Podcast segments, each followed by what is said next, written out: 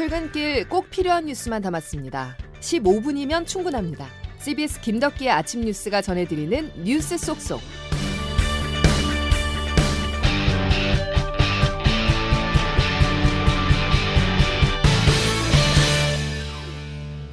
여러분 안녕하십니까? 12월 22일 김덕기 아침 뉴스입니다.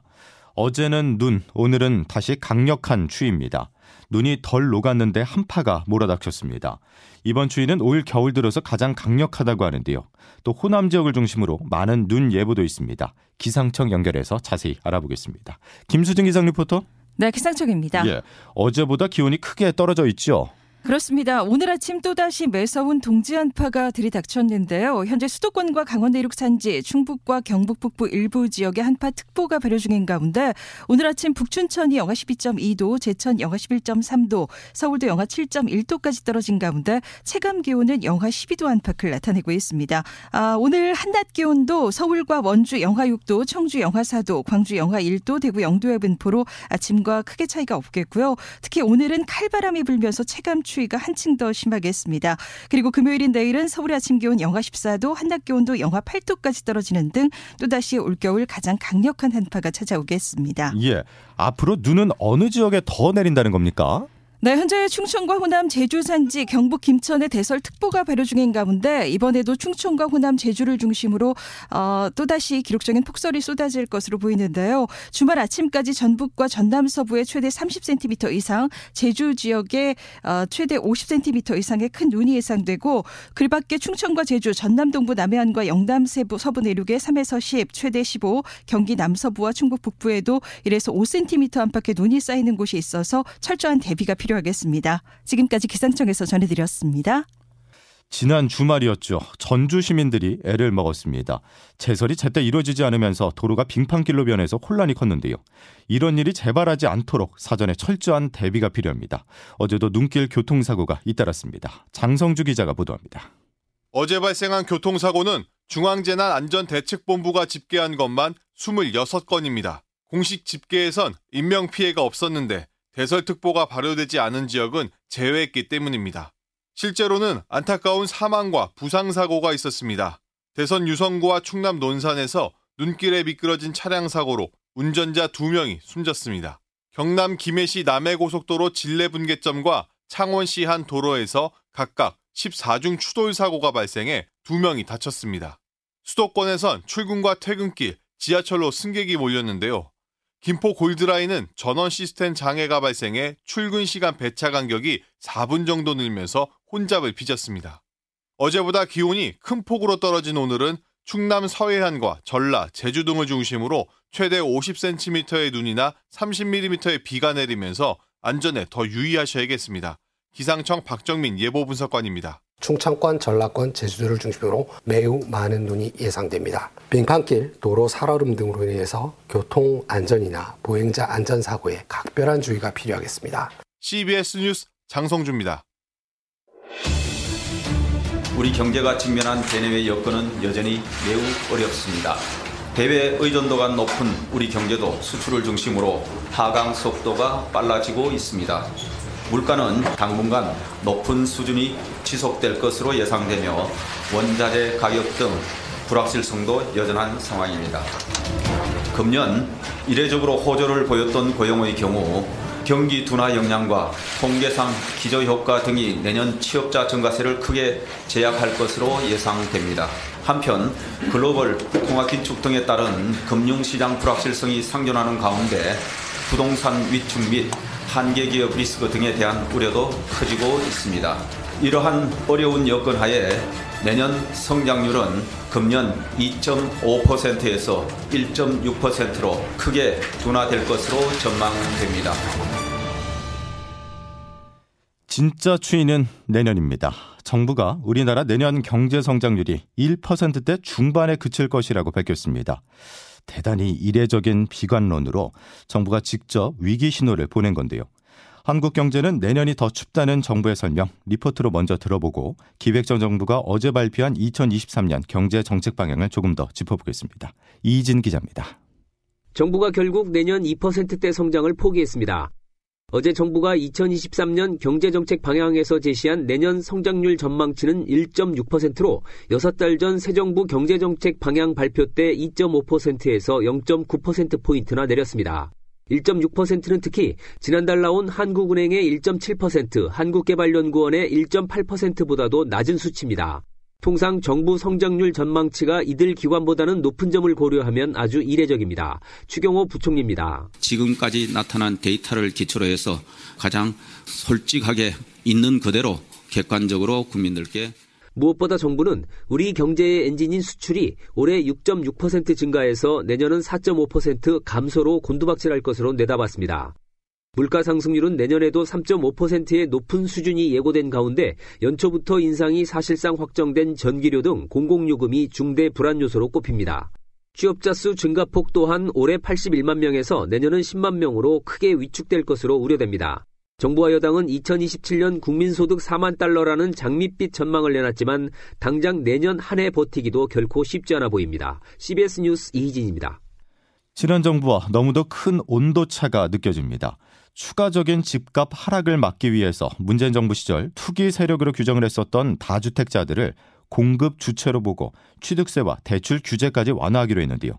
또 아파트 등록 임대주택 사업도 부활합니다. 보도에 양승진 기자입니다. 집을 여러 채 가지고 있는 다주택자도 내년부터는 규제 지역에서 주택담보대출을 받을 수 있게 됩니다. 다주택자를 주택시장 내 공급의 주체로 보아 다주택자에 대한 징벌적 규제를 정상화하기 위해 주택담보대출 비율인 LTV 상한은 30%를 적용합니다. 부동산 경기 과열로 지난 2020년 7월 도입했던 취득세 중과세율도 완화합니다. 조정지역 3주택자에 적용했던 12% 취득세율은 6%로 조정지역이 아니라면 4%까지 큰 폭으로 낮아집니다. 양도세 중과 중단 조치를 1년 더 연장하고 단기 양도세율은 2020년 이전 수준으로 돌려놓기로 했습니다. 지난 정부에서 집값 폭등으로 사실상 폐지했던 주택 임대 사업자 제도도 개편합니다. 전용 면적 85제곱미터 아파트까지 임대주택 등록을 허용합니다. 이와 함께 내년 초에 규제 지역을 추가로 해제하고 실거주와 전매 제한 규제도 5년 전 수준으로 환원하기로 했습니다. CBS 뉴스 양승길입니다.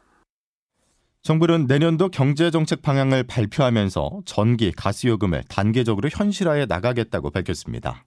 에너지 절약, 에너지 공기업의 재무 건전성 제고 등을 위해 26년까지 누적 적자 해소를 목표로 전기, 가스 요금을 단계적으로 현실화해 나가겠습니다.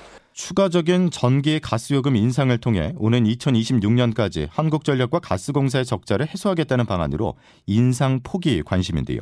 전기, 가스요금은 올해만 각각 20%, 38%가량 오른 데 이어서 내년에는 최대 50% 인상 전망이 나오는 등 요금 폭탄이 현실화될 수 있다는 지적이 있습니다.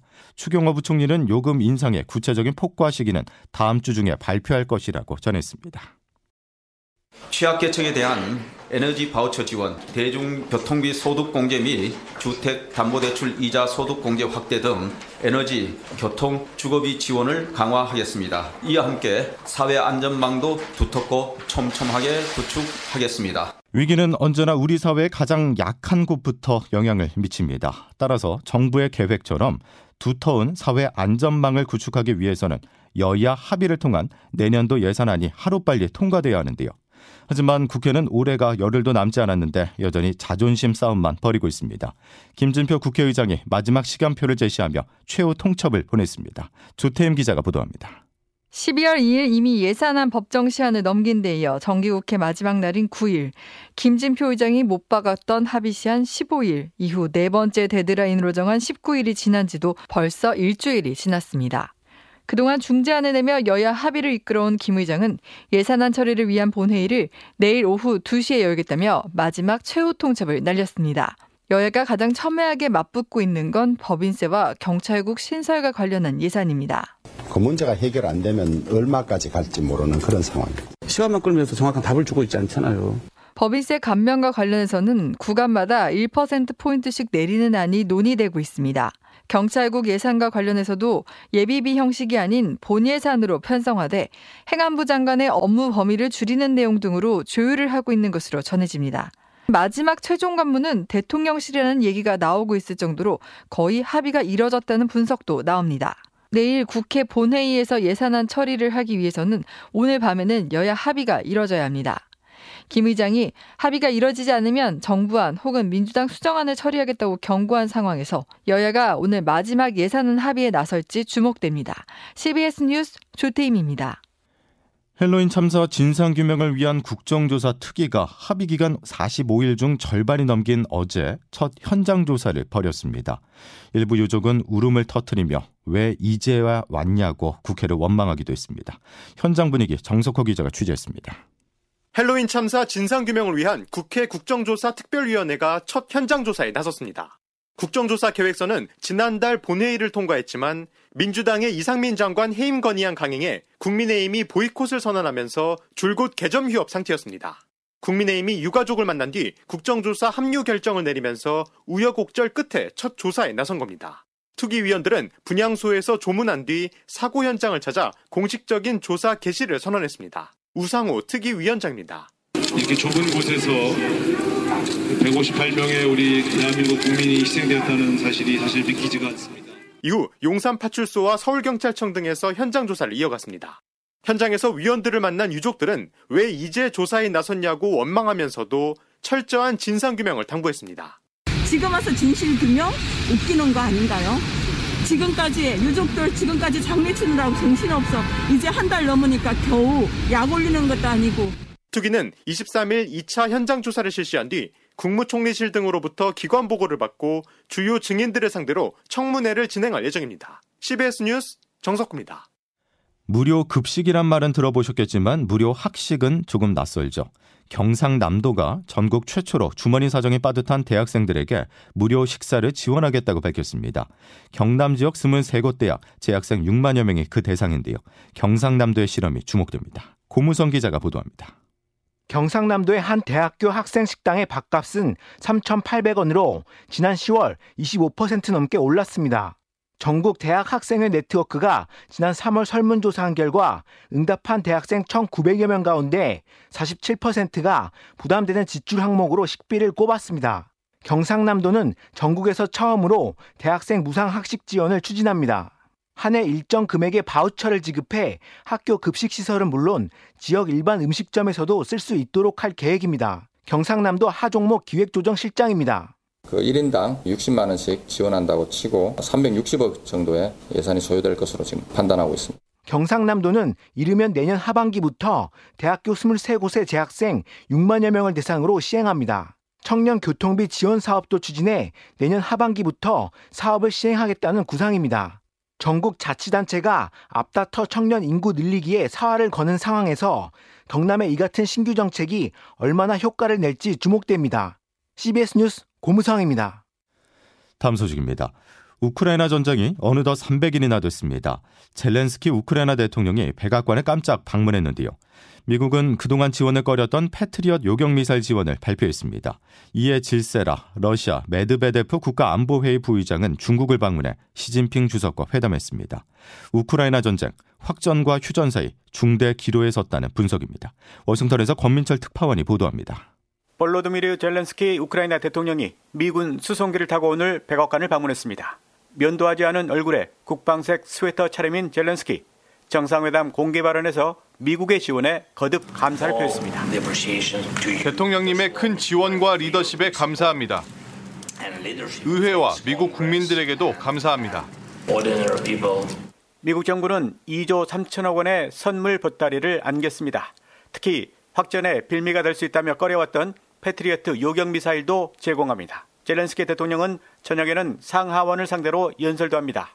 우크라이나 지원에 거리를 두기 시작한 공화당은 허를 찔린 모습입니다. 특히 5조 7천억 원 규모의 우크라이나 추가 지원안 표결을 앞둔 절묘한 상황이었습니다. 이 때문에 미국 보수 언론은 바이든 대통령이 전쟁을 국내 정치에 이용하려 한다며 비판 중입니다. 러시아도 미국의 추가 무기 공급은 전쟁 국면을 악화시킬 거라고 경고했습니다. 겨울을 맞아 휴전 기대감을 낳았던 우크라이나 전쟁, 평화 협상 분위기는 더 얼어붙고 있습니다. 워싱턴에서 CBS 뉴스 권민철입니다. 재난 문자 끝으로 전해드리겠습니다. 주말까지 강추위가 지속될 것으로 예상됩니다. 가정에서는요 난방 관리와 수도 계량기 동파에 유의하시기 바랍니다. 비닐하우스나 축사 등 적설로 인한 시설물 붕괴에도 신경 쓰셔야겠습니다. 보행 시에는 미끄럼 사고와 고드름 등 낙하물에 의한 사고에 유의하시기 바랍니다. 자, 목요일 김덕기 아침 뉴스는 여기까지고요. 저는 내일 다시 찾아뵙겠습니다. 고맙습니다.